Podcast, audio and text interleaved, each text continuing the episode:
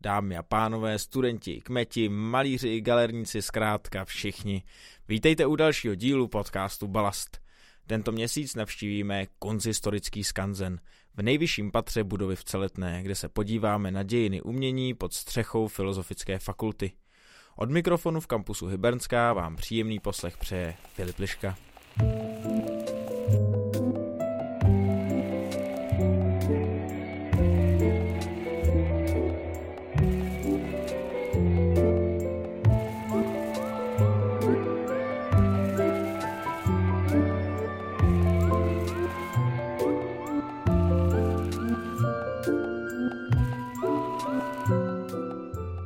Kalendárium nabídne výjima aktualit a seriálu stálých hostů opět také příspěvek z horkého křesla, kam v tomto díle usedla studentka filozofie Helena Hájková.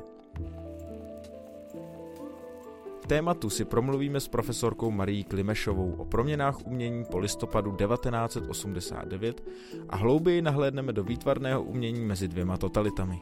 Proč se v uměleckých dílech z tohoto období tak často vynořují motivy nádraží nebo deště? Ve Fokusu jsme se naplno pustili do zákoutí kunzistorického skanzenu. Průvodcem nám byla studentka dějin umění Hanka Havlíčková. Podíváme se nejen do bludiště kunzistorické knihovny, ale také jednotlivých vyučovaných předmětů. A v tečce využijeme Ondrova Erasmu a zavítáme přímo do Paříže. Začíná podcast Balast. S námi se na vlnách dnešní doby nepřekotíte.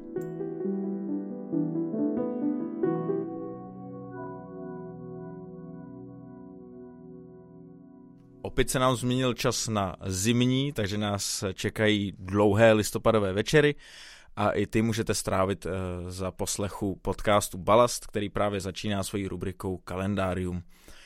Máme tady stále známé hosty, doktoranda filozofie Marka Ketnera. Zdravím všechny posluchače i za naše hranice. A kapitána florbalistů Filozofické fakulty Karla Srnského. Dobrý den a příjemný poslech. Karle, tentokrát bez básničky jsem trošku zklamaný, ale uh, my tady naštěstí máme řadu zpráv z Fildy, kterými to můžeme vynahradit a ty hned máš vlastně tu první, tak můžeš. Já mám jednu horkou aktualitu a to, že předalo francouzské velvyslanectví na francouzském institutu francouzskou cenu francouzského filozofa Jacques Derdy pro mladé české talentované výzkumníky. A byli mezi nimi samozřejmě i zástupci naší fakulty, a to konkrétně Michal Zahálka z Ústavu translatologie a Jan Koura z Ústavu světových dějin. Gratulujeme. Stojí za to také připomenout, že Jan Koura byl hostem našeho druhého dílu o vesmírných objevech. Takže a vidíte, že i účast v podcastu Balas vám může přinést různé ceny. Víc dokázat nemůžeš! Nemáš kam stoupat, jak by řekli horolezci na Mount Everestou!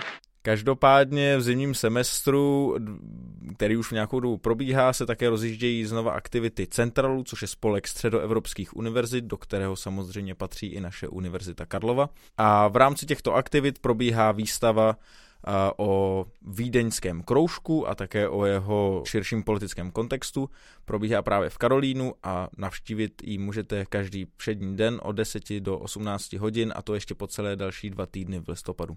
Dále tady byly také rozdány některé medaile a rozdala je vědecká rada, která ve čtvrtek 21. října ocenila jednak profesora Miroslava Wernera zlatou pamětní medailí za celoživotní dílo v oboru egyptologie a pak také profesora Karla Tajna, a to stříbrnou medailí za dílo v oboru filozofie a religionistiky a já musím říct, že Karel Tajn by ode mě získal medaili zlatou, moji osobní medaily a to za svoje zábavné kurzy o antické filozofii u nás na Úfaru. Ježiši Maria, tohle to je zlatá medaile, tak s tímhle s tím jsme nepočítali. Medaile by si taky jistě zasloužily nové publikace ve vydavatelství Filozofické fakulty. Tou první z nich je kniha od Ondřeje Vojtěchovského a Jana Pelikána v čase odkvétání, která se zabývá československými a jugoslávskými vztahy v době pozdního socialismu. Nějako věčného polemika velmi těžší vydání nové knihy Luboše Merhauta, která nese název Cesty polemiky a která se zabývá právě fenoménem svébytného žánru české polemiky na přelomu 19. a 20. století.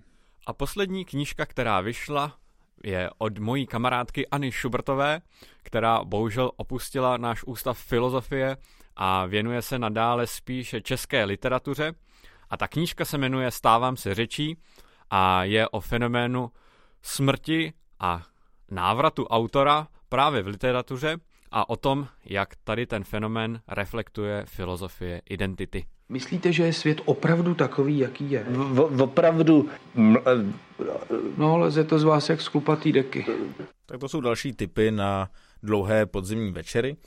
Ale eh, kdybyste chtěli strávit aktivně také dopoledne, tak eh, vás zveme na online workshop zaměřený na design thinking, eh, který pořádá inovační laboratoř Univerzity Karlovy, což jsou schodo okolností také naši kolegové a kamarádi a sousedé tady u nás doma v kampusu Hybernská. A tento workshop pořádají společně s Grow with Google. Workshop je zaměřený na metodu používanou k vývoji inovativních produktů a nápadů. Je určený také všem studentům Univerzity Karlovy napříč všemi fakultami a obory a proběhne v pátek 5. listopadu 2021. V popisku epizody je odkaz, na kterém se můžete k workshopu přihlašovat.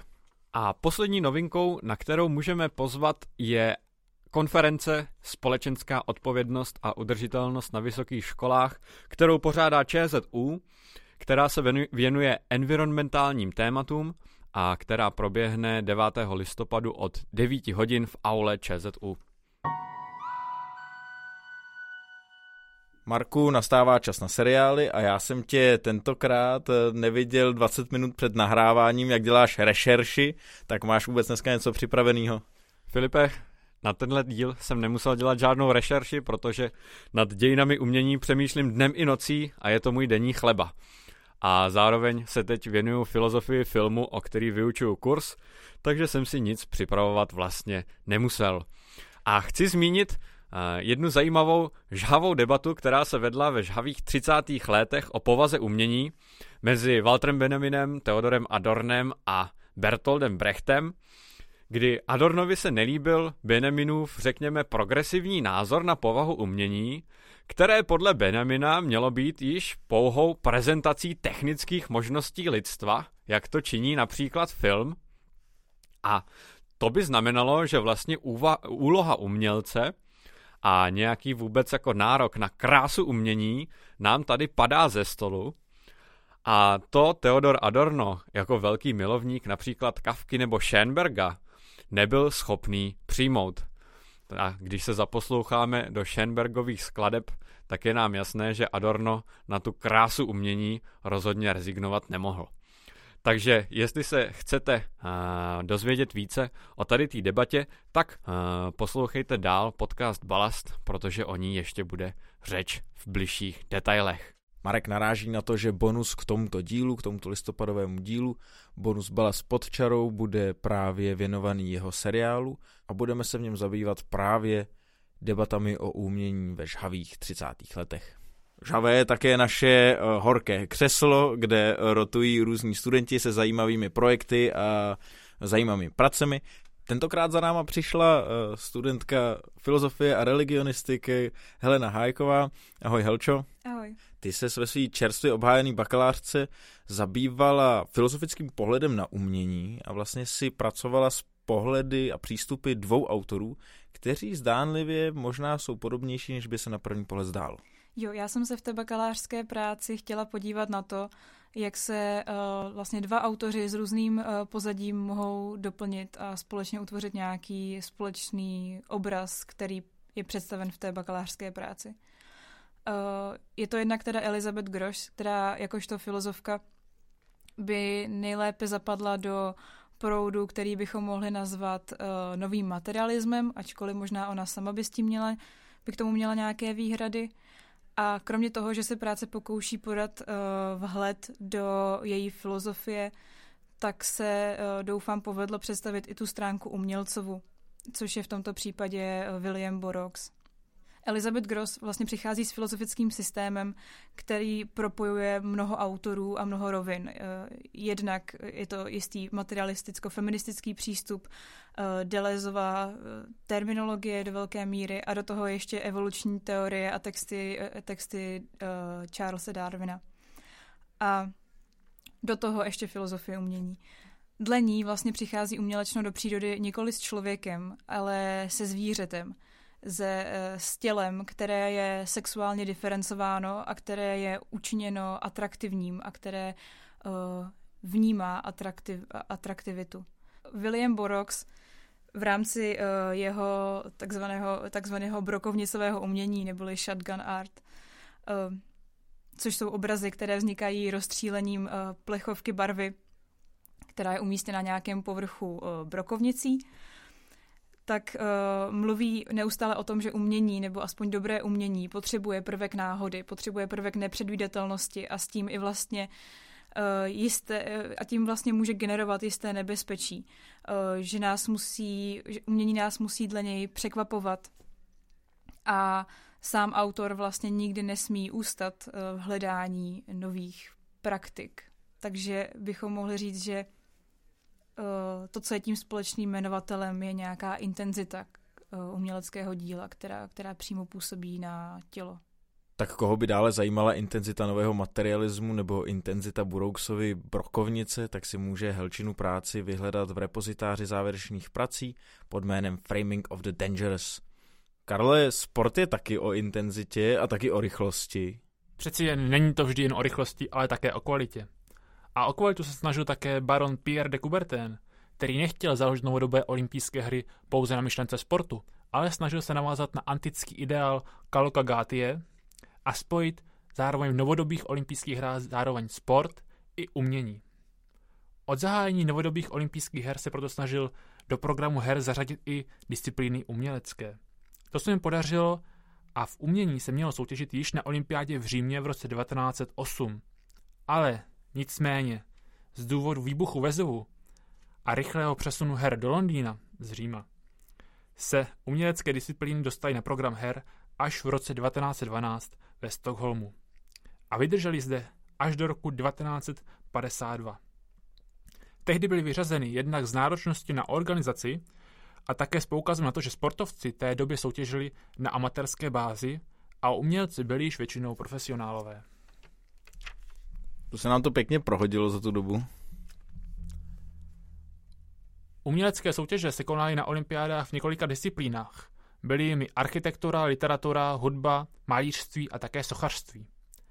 A podmínkou účasti v soutěži bylo, že se umělecké dílo muselo nějakým způsobem stahovat ke sportovní tématice. A k těmto uměleckým disciplínám na letních olympijských hrách mohu uvést i několik zajímavostí. Kuberténovou myšlenku Kaluka Gatie spojení umění a sportu nejlépe vystihovali dva muži. Alfred Hayos, který získal jako první Maďar na olympijských hrách zlato, konkrétně v plavání, v roce 1896 a potom za architekturu v roce 1924. Druhým takovým renesančním člověkem... Počkej, a co, co postavil? Plavecký stadion? Přesně tak byli na ostrově v Dunaji.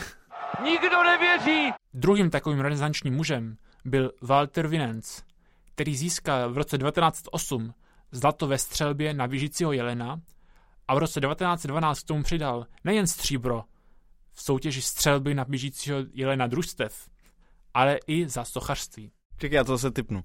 A je to socha střelba na běžícího jelena? Kdyby žil Ota Pavel, tak by napsal krásnou povídku nebo úžasný román. Ale bez zajímavosti určitě není, že máme i českou stopu v uměleckých disciplínách. Stříbro v roce 1932 obdržel Josef Obrovský za sochu Odisea vraždícího oštěpem.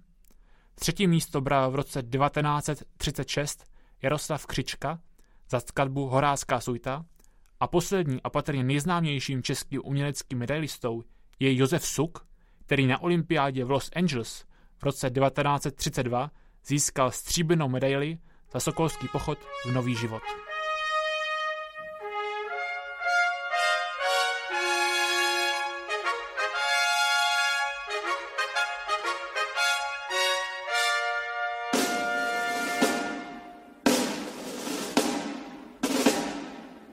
Nadchází čas pro poslední seriál dnešního kalendária, kterým je erasmácká reportáž Ondry Černého.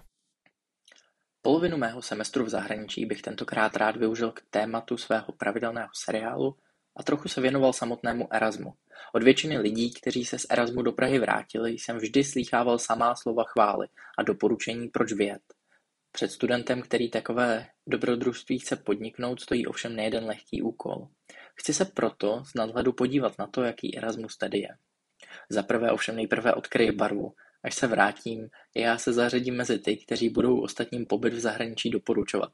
Namísto vychvalování, ale tento seriál pojmu spíše jako tips and tricks o Erasmu a všem souvisejícím. Za prvé, přestože mezi vyučujícími z většiny převládá stejně příznivý postoj k zahraničním výjezdům, samotný studijní systém nemusí být vždy tak vstřícný.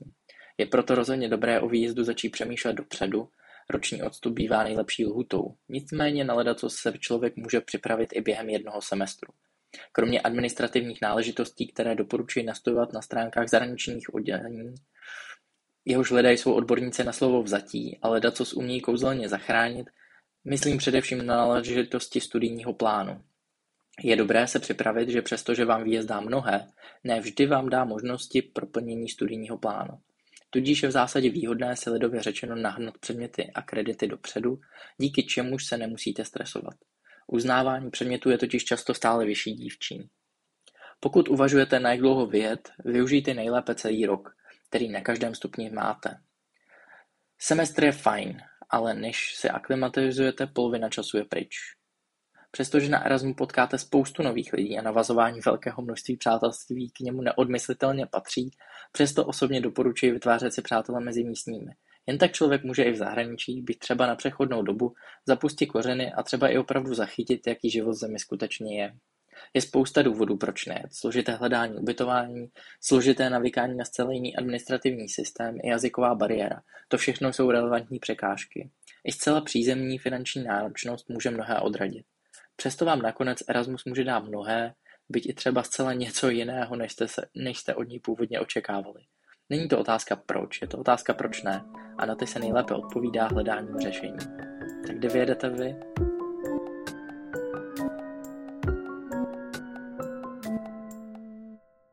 Nadále s vámi od mikrofonu pokračuje Filip Liška a podcast Bala se přesouvá do rubriky Téma, kde si povídáme s vybranými odborníky z půdy Filozofické fakulty. Do dnešního dílu o dějinách umění a o proměnách umění spojených s rokem 1989 přišla profesorka Marie Klimešová z Ústavu pro dějiny umění která se zaměřuje na dějiny českého výtvarného umění 40.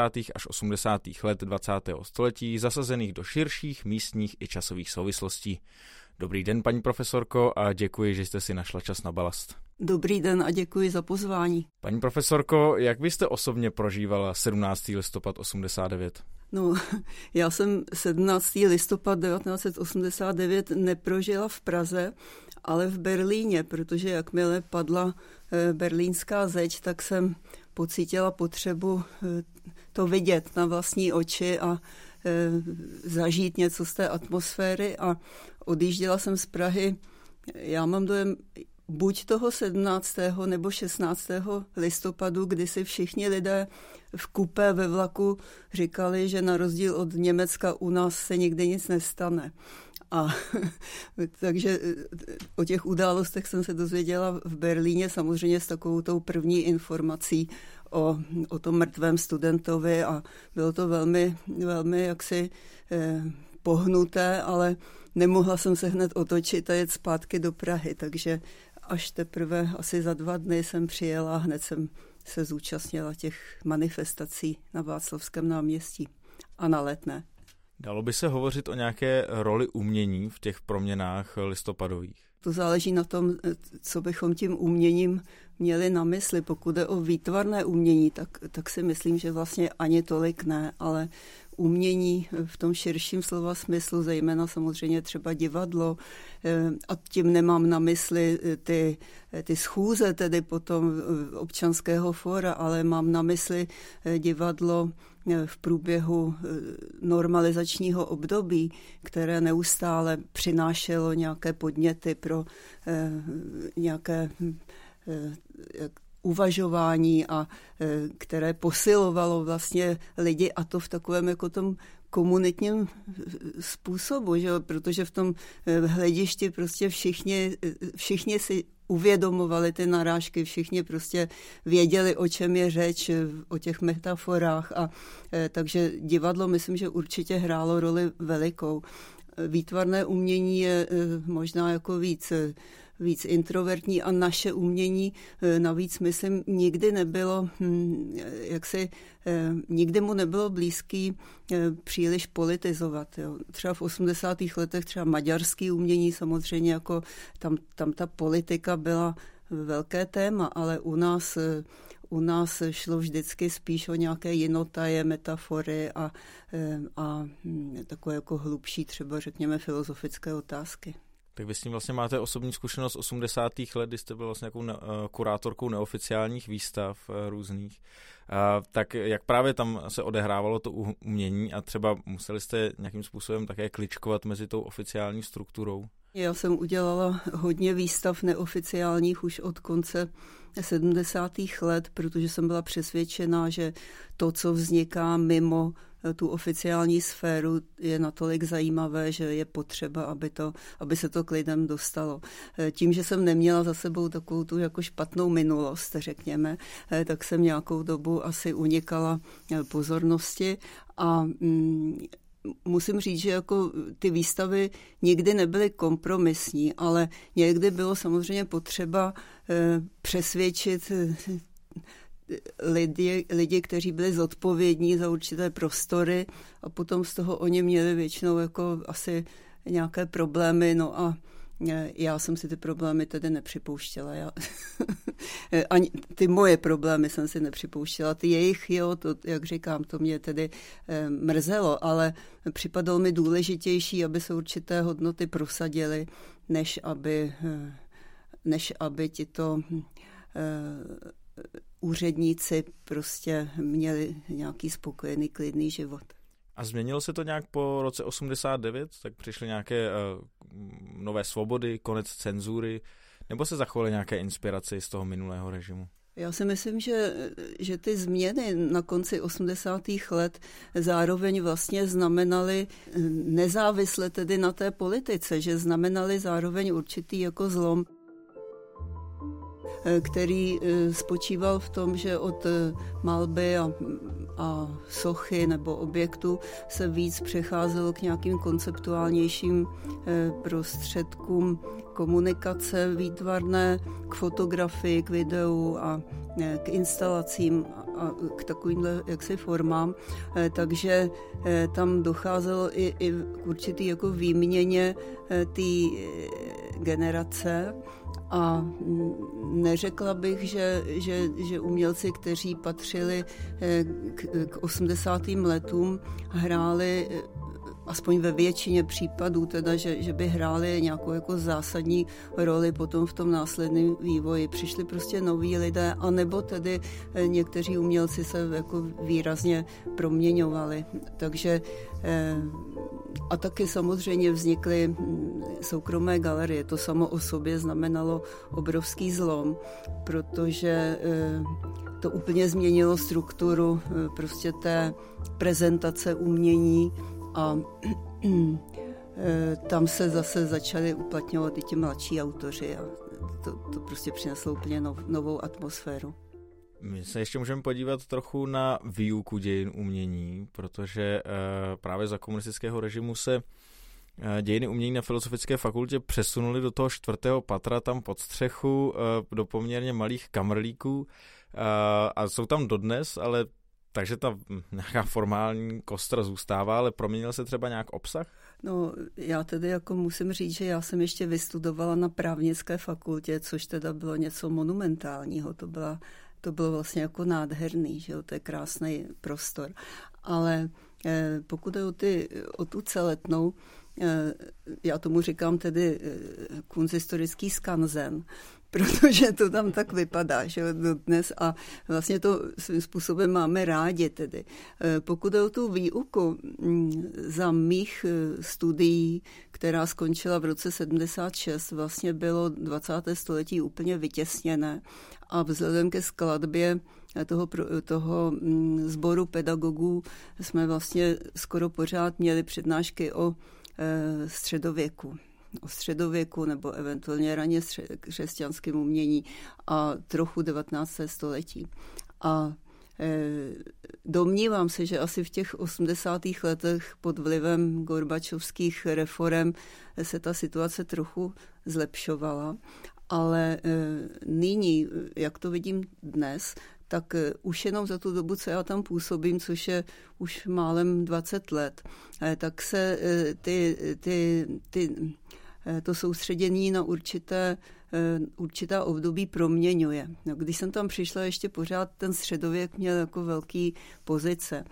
Potom se to ale masivně začalo přesouvat k 20.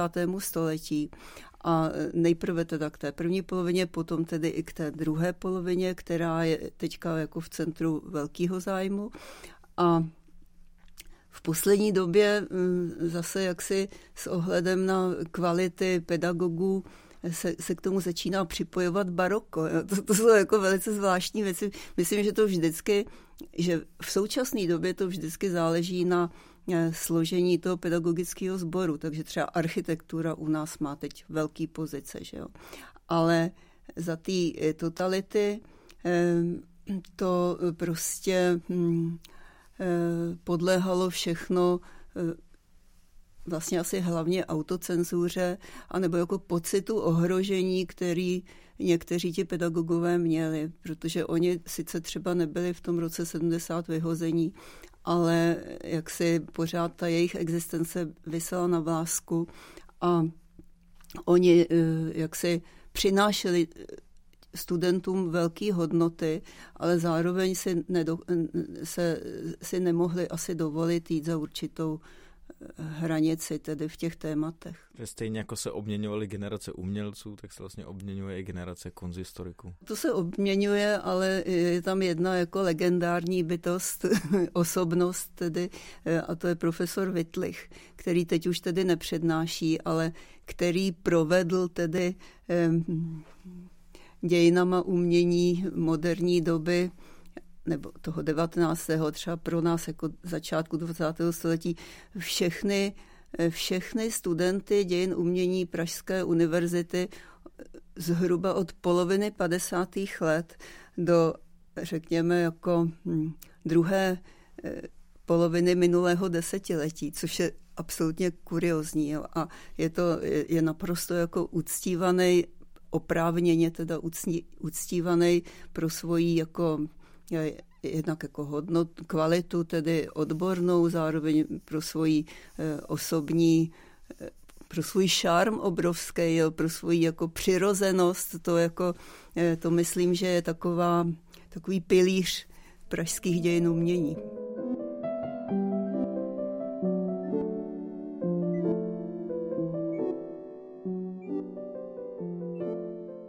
Teď se hlouběji ponoříme do uh, právě 20. století, do jeho druhé poloviny. Um, co se propsalo do umění v těch totalitních časech právě z té společnosti? Um, nebo šlo jakési temné období dějin uh, umění, což možná je někdy určité kliše, nebo jak na ně vlastně jako reagovali jednotliví umělci?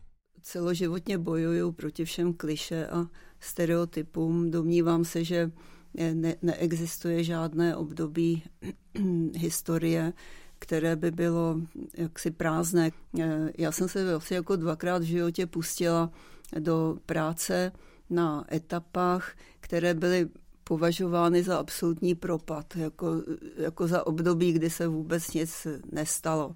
Nejdřív to bylo druhá polovina 50. let a začátek 60. let a později, tedy o, o, o mnoho let později, zase naopak jako od konce války do, do té poloviny, řekněme, 50. let. Vždycky jsem měla velký obtíže to vůbec někde někoho přesvědčit, aby třeba jako udělal výstavu nebo vydal teda tu publikaci a následně vždycky se najednou prostě všichni s údivem zjišťovali, že ta, že ta tvorba tehdy byla nesmírně zajímavá, intenzivní a, a hodná zájmu a, a musím teda také říct i obchodovatelná. Jo. To, to se většinou potom jako následně projeví. Jinak se ta doba samozřejmě propisovala právě v těch tématech a v té, v té v tom naladění těch děl, že jo, na konci 40. let se objevilo v tvorbě mm, autorů buď na jedné straně hodně takových jako momentů krutosti, že jo, nějakých prvků nebo detailů, který znamenaly ohrožení, že jo, nějaký jako zraňování třeba, to je u Metka, ale je to samozřejmě i u jiných autorů, a nebo naopak zase takové jako velmi jako temné spirituální eh, projevy, jako u Alena Děviše cykly Krezeb eh, ke starozákonním prorokům, které jsou jako úžasné, velice krásné. A nebo zase jako u brázdy třeba takové jako zvláštní, jako eh, heretické, nebo takové jako surreálné vize konce světa. Mě teda ještě zaujalo v jednom vašem rozhovoru, jste říkala, že se v těch 40. letech častokrát objevil motiv nádraží. No ano, motiv nádraží eh, asi nej, nejzajímavější je ten Kamil Hoták, že jo, který má takovou tu jako cestu někam, eh, to nádraží eh, viděné z výšky někde z dálky, kde prostě takový jaksi prout lidí proudí neznámo kam. No, to, to byly také, samozřejmě jako to je možný chápat jako nějakou metaforu u Františka Hudečka, eh, to bylo už za války, že jo, těch nádraží tam měl taky řadu a e, taky byl takový jako jiný motiv deště. Jo, to, to myslím, že je také jako možný. Eh, v druhé polovině 40. let je spousta tedy obrazů, eh, zase možná hlavně z, z okruhu eh, skupiny 42, u Karla Součka, u Jana Kotíka, u Matala, prostě u různých těch, těch autorů, deštníky, deště, což samo o sobě taky není asi neutrální téma, že jo? taky kromě jiného to může souviset třeba jako i s nějakým atomovým deštěm, že jo, to prostě, eh, to třeba fam, možná, že fabuluju, ale, ale mm, není, to, není to právě běžné téma, že jo. Ty uh, přelomy dějiny v dějinách umění jsou poměrně měkké, a také jaké druhy umění nebo nějaká jako politická angažovanost nebo v případě odpor začaly se formulovat v těch 50. letech? V těch 50. letech to je samozřejmě jako zajímavý, že jo. Jednak, jednak na začátku 50. let ještě na poslední chvíli, v posledním roce života eh, zorganizoval nebo schromáždil některé umělce Karel Tajge, že jo, vznikla eh, ta, ta jeho poslední surrealistická skupina, která už jako ale ve skutečnosti moc surrealistická nebyla. Respektive byli tam lidé jako Istler nebo Václav Tikal, kteří, kteří byli hodně surrealističtí pořád, no ale byl tam taky třeba Jan Kotík nebo, eh, nebo právě Mikuláš Medek a Emila Metková, kteří se už v té době vlastně jako vyjadřovali vůči surrealismu s velkým s velkou skepsí, protože cítili, že právě e, surrealismus vlastně není schopný e, už e, řešit ty, ty strašlivé problémy, které na, na tu naší společnost najednou doléhaly. Úplně mladí se začali velmi rychle zase schromažďovat s úplně jinými s, s úplně jiným eh, jaksi názorem a eh, vlastně jako vytvořili nějakou místní verzi eh, neodada. A to všechno potom nějak ve světě to vedlo k popartu. U nás tedy vzhledem k větší izolovanosti to spíš jako potom vedlo k takové v 60. letech k takovému jako mixu popartu a surrealismu, což což vlastně jako bylo takový trochu anachronický. A teď jsme se bavili o nějakých teda směrech a skupinách, ale dokázalo by se z toho období vytáhnout nějaká zásadní díla?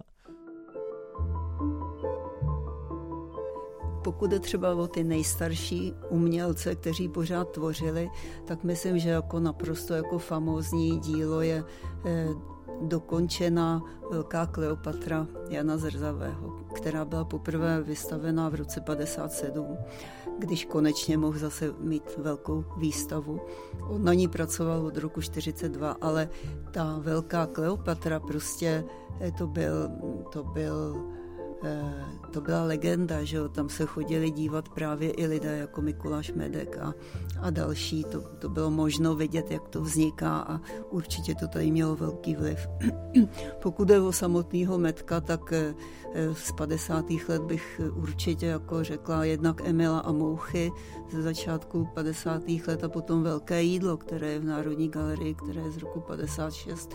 No pak jsou tam nádherné rané sochy od Zbeňka Sekala, eh, křik, eh, ta křičící hlava, mrtvá hlava, panáček Modrý květ, všechny z roku 57, to jsou taky mimořádné práce, nebo eh, Pízen a jeho velký labirint, nebo Palcerovy sochy, velká plavkyně třeba. Těch děl je skutečně jako potěšitelně hodně a e, některá souvisejí s tím, jak e, v druhé polovině 50. let e, vznikaly skupiny, tak vznikalo přece jenom takový jako tvořivější období a uvolněnější, že bylo možné se aspoň trochu kon- konfrontovat, že jo, to, co předtím nebylo vůbec možné. No, nebo sestry Válovy, že jo, ty, ty mají úžasné takové jako syrově realistické figurální obrazy z konce 50. let. Já ještě možná jenom uh, uklidním naše posluchače, že my se tady bavíme v audio formátu o výtvarném umění, ale každopádně v popisku této epizody naleznete také různé odkazy na uh, fotografické reprodukce těch jednotlivých děl, o kterých se tady bavíme s paní profesorkou. Každopádně my už se blížíme ke konci a tam máme připravenou otázku, kterou pokládáme všem našim hostům napříč obory na Filozofické fakultě. A je to vlastně taková reflexivní otázka. K čemu nám slouží humanitní vědy právě v kontextu dějin umění a co nám nabízejí? Výtvarné umění samozřejmě jako eh, by asi nemělo smysl jenom samo o sobě. Že výtvarné umění eh, je dílem prostě umělců, kteří, kteří prožívají svoji dobu, eh, kteří žijou v nějakém historickém kontextu, něco vnímají v nějaké, a, a ty humanitní vědy nabízejí nejrůznější úhly pohledu, které všechny teda je možno v dějinách umění eh, nebo v hodnocení uměleckých děl minulosti i současnosti, která je možné využít. A je nutno je využít, protože eh, smysl, eh, myslím, jako celé kultury, každého umění, každého oboru umění je v nějaké komunikaci, v nějaké, v nějaké kontextuální pozici, která Eh, která tomu dává jako ohromný jako další vnitřní bohatství. Že? Takže eh, já myslím, že to je zcela jasné, že, že každá, eh, každá humanitní věda nabízí jednu možnou cestu, jak ještě dále umění porozumět. Jako vždy na závěr doporučujeme také další literaturu. V tomto případě upozorňujeme na výpravnou obrazovou monografii profesorky Klimešové s názvem Roky ve dnech, která navazuje i na stejnomenou výstavu a která mapuje události osobnosti výtvarného umění v druhé polovině 20. století. Odkazy další informace naleznete také v popisku naší epizody. Paní profesorko, ještě jednou mnohé díky za rozhovor a přeji vám a vlastně i nám i nadále otevřené galerie, kdybychom se třeba na, opět setkali uh, nejen osobně, ale také s vaší prací. Děkuji vám moc krát. Naschánu.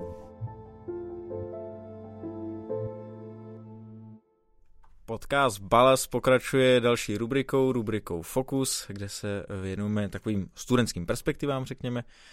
Dějiny umění, uh, sice studu historii, takže možná uh, v mém ohledu by se dal mluvit o těch dějinách, ale o umění už bohužel vůbec ne, tak jsem si opět zavolal pomoc, tentokrát Hanku Havlíčkovou z oboru dějiny umění. Ahoj Hanko. Ahoj. Já si pamatuju, že občas se mi povedlo zavítat na váš ústav, tam uh, do čtvrtého patra v Celetný. Dokonce jsem byl i v knihovně, jednou jsem tam počoval nějakou knížku Uh, to je neskutečný bludiště. Vlastně celá ta knihovna je tvořená pouze knihami, mi přijde. Je, je, je to takový, no, zážitek, když si tam jdeš počít knížku, vlastně nikdy nevíš, jestli tam na tebe někde spadne, jako z té hory knih, co jsou tam nakupené, nebo jestli jako paní knihovnice tamhle zaloví někde za koutem a najde tam prostě schovanou nějakou poličku, který se ani nevěděl. A sama bych se v tom teda v životě nevyznala, takže myslím si, že knihovnice jako na Ústavu pro dějiny umění teda by si zasloužila nějakou medaili nebo aspoň přidat nebo něco takového. Otázka samozřejmě, kolik tam těch knihovnic vůbec je, protože to za každým zákurtou, za každou zatáčkou, která tvoří právě to bludiště knih, někdo sedí u počítače, projdeš dál, jsou tam celý další místnosti, mi to častokrát připomíná úplně bludiště z Harryho Pottera. Jak často si tam půjčuješ knížku? Je, to bych možná budu muset na sebe prásknout, ale teď jsem tam hodně dlouho opravdu jako nebyla. No teď jsme nikdo moc dlouho nebyli ve škole. Jaký je ten návrat vlastně do těle malých kamerlíků a prostor ve čtvrtém patře? Já jsem, já jsem šťastná jak blecha. vlastně tenhle rok uh, už jsem ve čtvrtáku, takže uh, mám splněné všechny přednášky, zpíváme poslední souborná zkouška a pak samozřejmě napsat teda bakalářku a udělat státnice. A technicky za to nemusím chodit na žádné přednášky, Jenomže já jsem tak ráda, že už se prostě můžeme konečně vrátit do té školy, že jsem si naházela prostě takových přednášek do toho svého týdne, jenom abych mohla být prostě tam na tom našem ústavu a mačkat se v těch pidi místnostkách a zase jako mít pocit, že ten svět se vrátil k tomu normálu, jak to bylo předtím že se můžeme zase potkávat a vidět se naživo i s těma profesorama. Tak eh, to je určitě skvělý, že zrovna první týdny tam probíhá velká rekonstrukce, takže žádný přednášky nejsou. Uh, no, to, to bylo skvělý. No. Vlastně tenhle týden se tam mění dveře, takže uh, přednášky probíhají z kaváren, z gaučů, všude možně, kde je internet a kde je nějaký notebook, na kterém se dá koukat na Teamsy. Je to tak, zrovna teď jsem uh, tady v kampusu Hybernská, kde natáčíme, uh, jsem potkal kamaráda, který si objednával pivo, říkal, já tady mám dneska seminář. jo, jo, no. Taky jsem si sem šla sednout předtím, než, než jsme se dali tady do nahrávání, protože jsem měla přednášku z eh, barokní architektury, tak jsem si říkala, ať pak nemusím nikam přebíhat. To je hned zajímavý, dej nám nějaký vhled do toho, jak vypadá přednáška eh, z barokní architektury. Tuhle tu přednášku vede pan doktor Macek, Bavíme se konkrétně o rozdílech mezi vlastně architekturou uh, Santiniho a Dietzenhofera. A je to hodně takové, že si o tom s náma pan doktor chce hlavně povídat, že je tam kladený důraz na to, aby jsme se my vyjádřili, aby ten náš názor tam zazněl a aby to nebylo jenom takové posloucháme, co nám tady ta autorita říká a uh, něco si píšeme a pak, když ta hodina skončí, tak prostě půjdeme domů a máme pocit, jako kolik jsme to do sebe nasákli. Já vím, že kamarádi mi častokrát říkali, že uh, ty dějiny umění na Fildě jsou hodně specifický v tom, že se dává velký důraz na architekturu. Tak je, je to pravda? Já myslím, že hodně záleží, kdo zrovna je ředitelem ústavu a musím říct, že teda pan docent Beagle, který v současnosti ústav vede, tak opravdu na tu architekturu důraz dává, což je teda hodně znát především u souborných zkoušek, protože uh, ty jsou hodně náročné sami o sobě a um, je pravda, že když zrovna máme soubornou zkoušku z období, kterým se pan docent zabývá, tak je jasné, že tam bude otázka na architekturu, na kterou se bude ptát on a že to bude teda mazec a že to musíme umět fakt jako do puntíku. To už přišlo mnohem dřív. To vlastně souvisí s rozdělením univerzity na českou a německou část v roce 1882. Do té doby je to příběh společný, pak už rozdělený a vlastně od té doby se odehrávají dvoje dějiny umění, jedny ty české, jedny ty německé. Mimochodem ty německé jsou v rámci té naší výstavy a knihy asi poprvé komplexně vůbec zpracovány, což je, myslím, jeden z takových zásadních přínosů.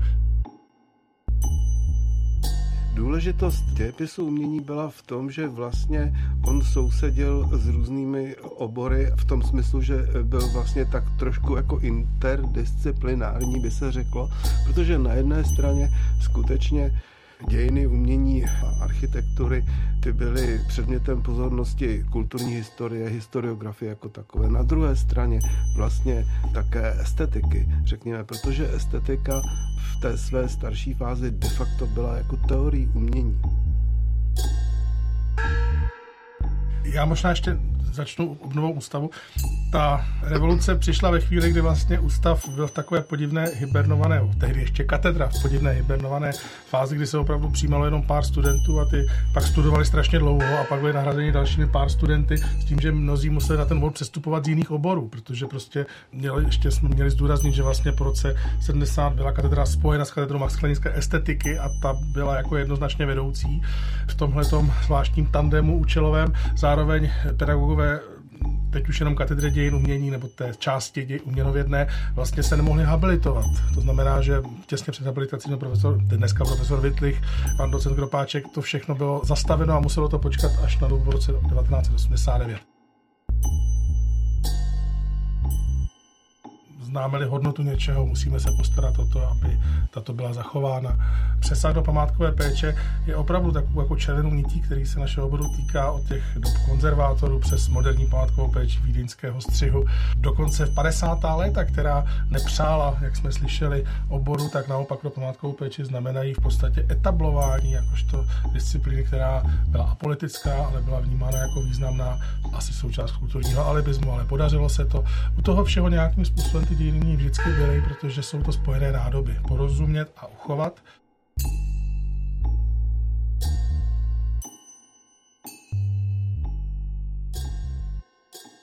Těm předmětům eh, mě zaujalo, když si říkala před eh, rozhovorem, jsme se bavili, tak si říkala, že jste měli v praváku i předmět, který byl vyloženě jenom o ústavu pro dějiny umění. Jo, ano, to já si myslím, že to je, že to je nesmírně důležitý, protože ústav má, má hodně dlouhou tradici. Vyšla o tom teď nedávno knížka právě k příležitosti výročí ústavu, kterou sepsal uh, náš tedy pan ředitel, pan docent Beagle. A ano, měli jsme v prváku vyloženě předmět jenom, který se zabýval teda historii našeho ústavu, což je důležité jako vědět, odkud, kde máme ty naše kořeny, jak to probíhalo. Kde je knihovna? Ano, přesně tak. Kde je knihovna, kde, kde jsou ty naše schované místnostky a tak. A, ale bylo to náročné, to určitě, protože tam bylo spousta men, spousta různých jako datumů. Hodně se to vázalo k té historii, různé metodologické tendence těch vyučujících a podobně. Takže nebylo to lehké, ale prošli jsme všichni. je to dobrý. tak to je výhoda, ale jsou nějaký předměty, které tě třeba, tak předpokládám, že tohle tě relativně bavilo. Možná mě oprav. Uh, jako bylo zajímavé to poslouchat, to určitě, ale pak se na to učit a všechno si to pamatovat. Uf, bylo to hodně.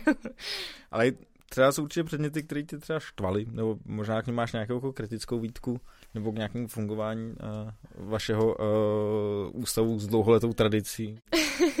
jo, určitě uh, není všechno perfektní a co se dějin umění týče, tak to je tak jako široké téma, že je neskutečně těžké vytvořit nějaké osnovy a opravdu klobouk dolů tomu, jako kdo se o to pokusil uh, nějak tedy pro nás ten předmět vytvořit, uspořádat, aby jsme se mohli teda jako nějak systematicky v tom vzdělávat. Ale když chápu, že je to teda těžké, máme nějaké předměty, které úplně nedávají moc smysl v té podobě, v jaké jsou vyučované, což je třeba to jsou přehledy, o kterých jsme se vlastně bavili předtím, než jsme začali nahrávat. Máme vždycky ob, eh, nebo takhle jednou za dva roky je předmět evropského umění a pak zase jednou za dva roky předmět českého. Střídají se obrok. No a to je, to je předmět vlastně, kde, když máme třeba přehled evropského umění, tak cílem je projet prostě během toho jednoho roku umění v Evropě od středověku až po současnost. Což jako wow, během jednoho roku to je výkon a je to vždycky malířství, sochařství, architektura. Střídají se tam vyučující, každou tu hodinu je tam někdo jiný. Někdy se stane, že i třeba během jedné té hodiny, která vlastně není to ta klasická jeden a půl hodinka, ale jsou to tři hodiny v kuse, tak se tam vystřídají třeba čtyři vyučující nebo tři, klidně se to může stát. Tak předpokládám, že i studenti se tam pomalu rotujou taky. No, i spíš je to takové, že se musí hodně větrat, aby lidi prostě zůstali probuzení. Protože je to, je to náročné na pozornost, je to velký přísun informací. Promítají se vždycky prezentace z obrázky a k tomu ten vyučující tedy něco povídá. A potom ten výstup z tohohle předmětu je jedna z těch nejobávanějších věcí u nás na ústavu, protože výstupem je poznávačka.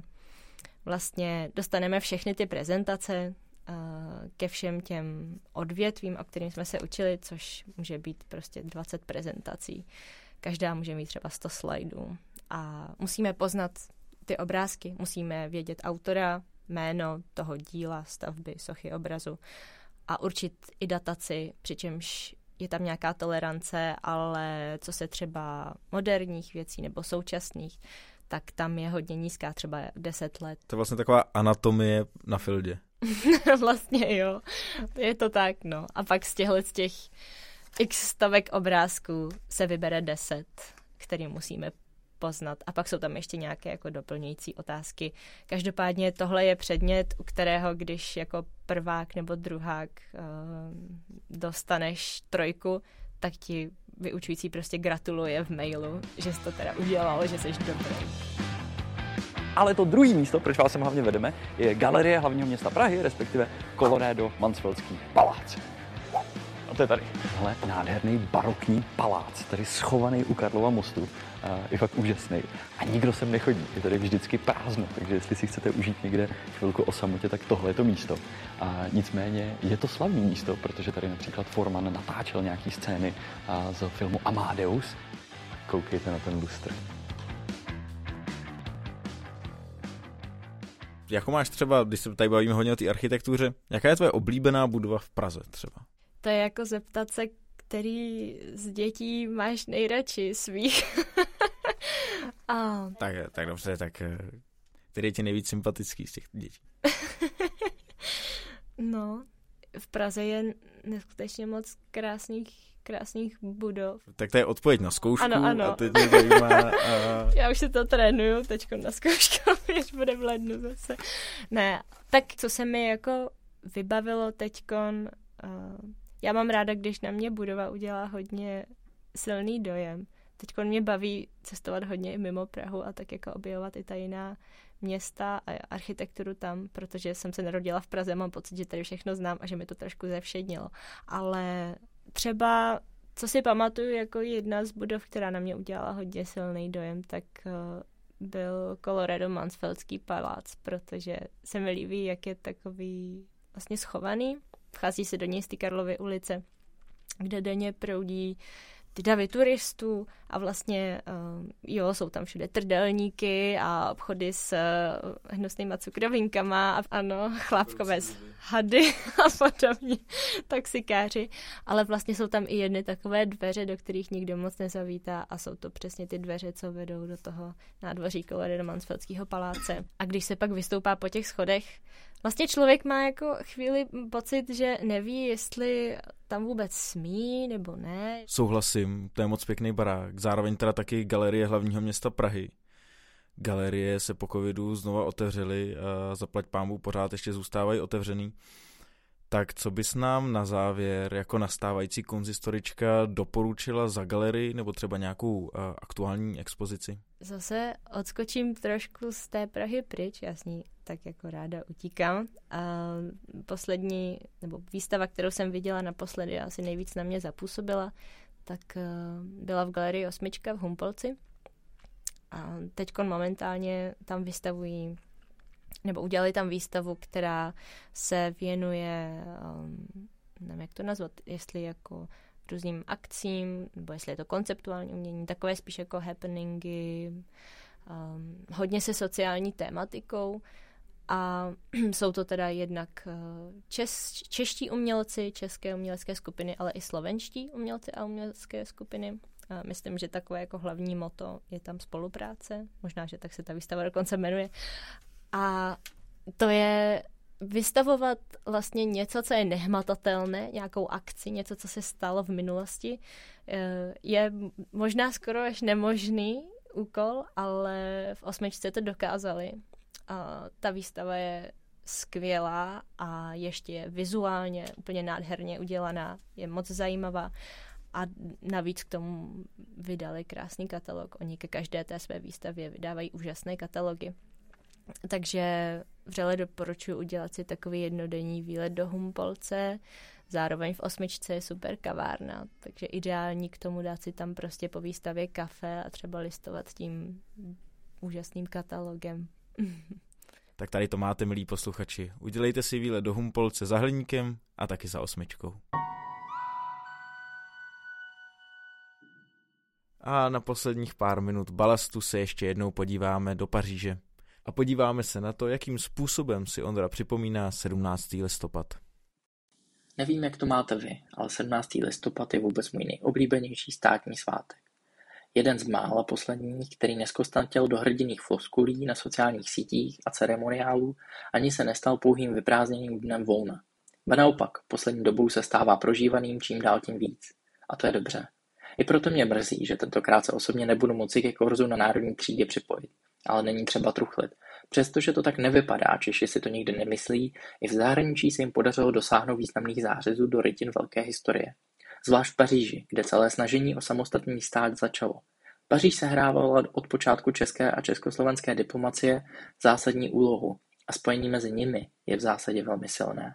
Už jen tím, že zakladatelé a spolutvůrci podoby československé státnosti byli absolventy prestižní francouzské Sciences Po, jak Edvard Beneš, hlavní tvář prvorepublikové diplomacie, tak Karel Kramář, snový rusofil monarchista a první československý předseda vlády. Tuto školu absolvovali. V případě Edvarda Beneše se tedy dá říct, že Sciences Po negeneruje pouze francouzské prezidenty, ale třeba i ty československé. Ne nadarmo jsem příspěvek začal 18. listopadu. Spojení mezi prestižní pařížskou školou sahá i dále než jen za první republiku. Kromě jiných ocenění byl i první demokratický prezident Václav Havel po pádu komunismu oceněn touto školou titulem doktor honoris causa. Jako jen dalších 18 nositelů čestného titulu této školy. Ne nadarmo je sametová revoluce pojmem, který dalece přesáhl časoprostor domácích událostí roku 1989 a stal se univerzálním pojmem, který se nejen francouzský tisk nebojí použít i v kontextech dalších zásadních změn míru milovným procesem. Dějiny Francie praví, že to opravdu není pravidlem a tento odkaz může fungovat i dále, když nezapomene, co bylo hlavním poselstvím 17. listopadu. Závanem z Paříže uzavíráme listopadový balast. Na novou epizodu se můžete těšit zase za měsíc. Po intermecu v kunzistorickém skanzenu se opět vrátíme do Ázie. V prosinci se blíže podíváme na Blízký východ. Mezitím nás sledujte na sociálních sítích, Facebooku, Instagramu a Twitteru. Dejte nám like a odběr. Rovněž budeme rádi, když o nás řeknete kolegům a kamarádům. Chtěli byste zároveň, aby v balastu zaznělo také něco k vašemu oboru nebo zkrátka máte zajímavý tip na hosta či téma? Vždycky nám můžete napsat s jakoukoliv poznámkou na balast.cz. Těšíme se na vás v prosinci.